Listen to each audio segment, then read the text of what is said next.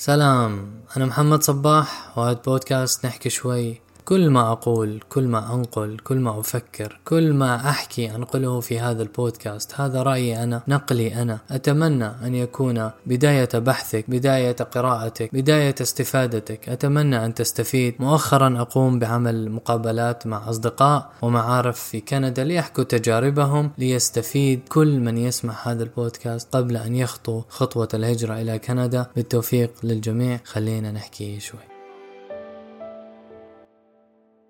في الحضارات السابقة كانت تصل إلى حد معين من الامتلاك ثم تستقر عنده. أما في الحضارة المعاصرة فرغبات لا محدودة وشهية مفتوحة لا تغلق ولا تسد ولا تشبع إنها حضارة الجوع المستمر. بين ما نملكه وما نتطلع إلى امتلاكه فجوة كبيرة تسبب تأجيل الرضا والإشباع. فلن يرضى المعاصر عن نفسه ولا عن حياته حتى يمتلك جهاز من نوع ونجفة مذهبة بسعر وسفرية إلى مئة دولة. وبعد عودته من رحلته الشاقة الطويلة يشتكي من صعوبات الحياة وفراغ الروح وكآبتها. كانت الحضارات القديمة تبحث عن راحة البال وطمأنينة الروح وإذا حققت الطمأنينة اكتفت وتوقفت عن بحثها بل مقتت امتلاك الكثير من الأشياء. وصلنا إلى حضارة جائعة فاتحة فيها تستقبل كل شيء. لا تيأس من التملك لا تيأس من البحث. ورغم امتلاكها الكثير كأنها ما امتلكت كأن لم تغن بالأمس. ما تزال ضائعة في بحثها لا تدري أصلا عما تبحث. عن الفرد المعاصر من غياب المعنى والطمأنينة وضغطت عليه الأسئلة الوجودية هل هناك آخرة؟ هل هناك رب؟ من أنا؟ أين أذهب؟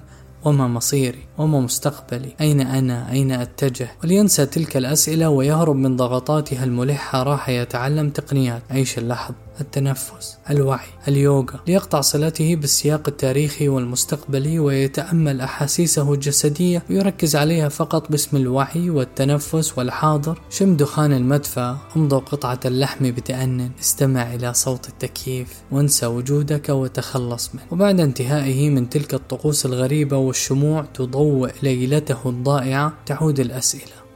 ليعود جوعه من جديد فيهرب منها إلى تقنيات أخرى. الاستهلاك البحث عن حب الرياضة المفرطة إفراط التلقي الإعلامي. برامج صحف أغاني أفلام إدمان الألعاب وأي مقتل يلقي نفسه فيه. ولو كان تعذيبا للجسد كالحرمان الغذائي والمشي على الجمر وجرح اليد وحشوها بالأصباغ في حضارة الجوع يصارع الفرد كي يصعد من طبقة إلى طبقة. وحتى إن نجح فجوعه يتحرك نحو روائح جديدة. لقد بقيت لنا طبقة أخيرة وعندما يفشل في الصعود يكتئب ويشعر بالعجز والوحدة.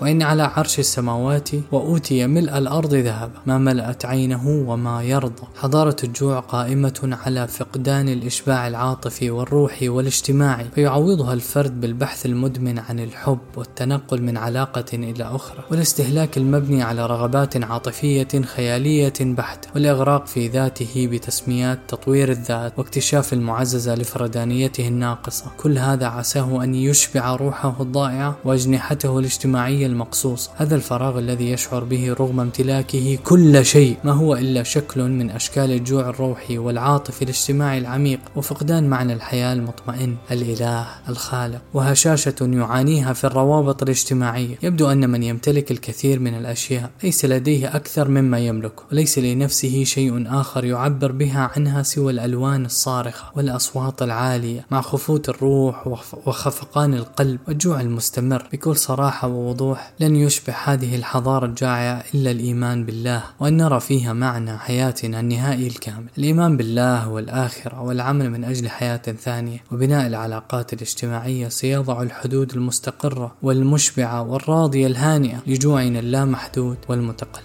سلام.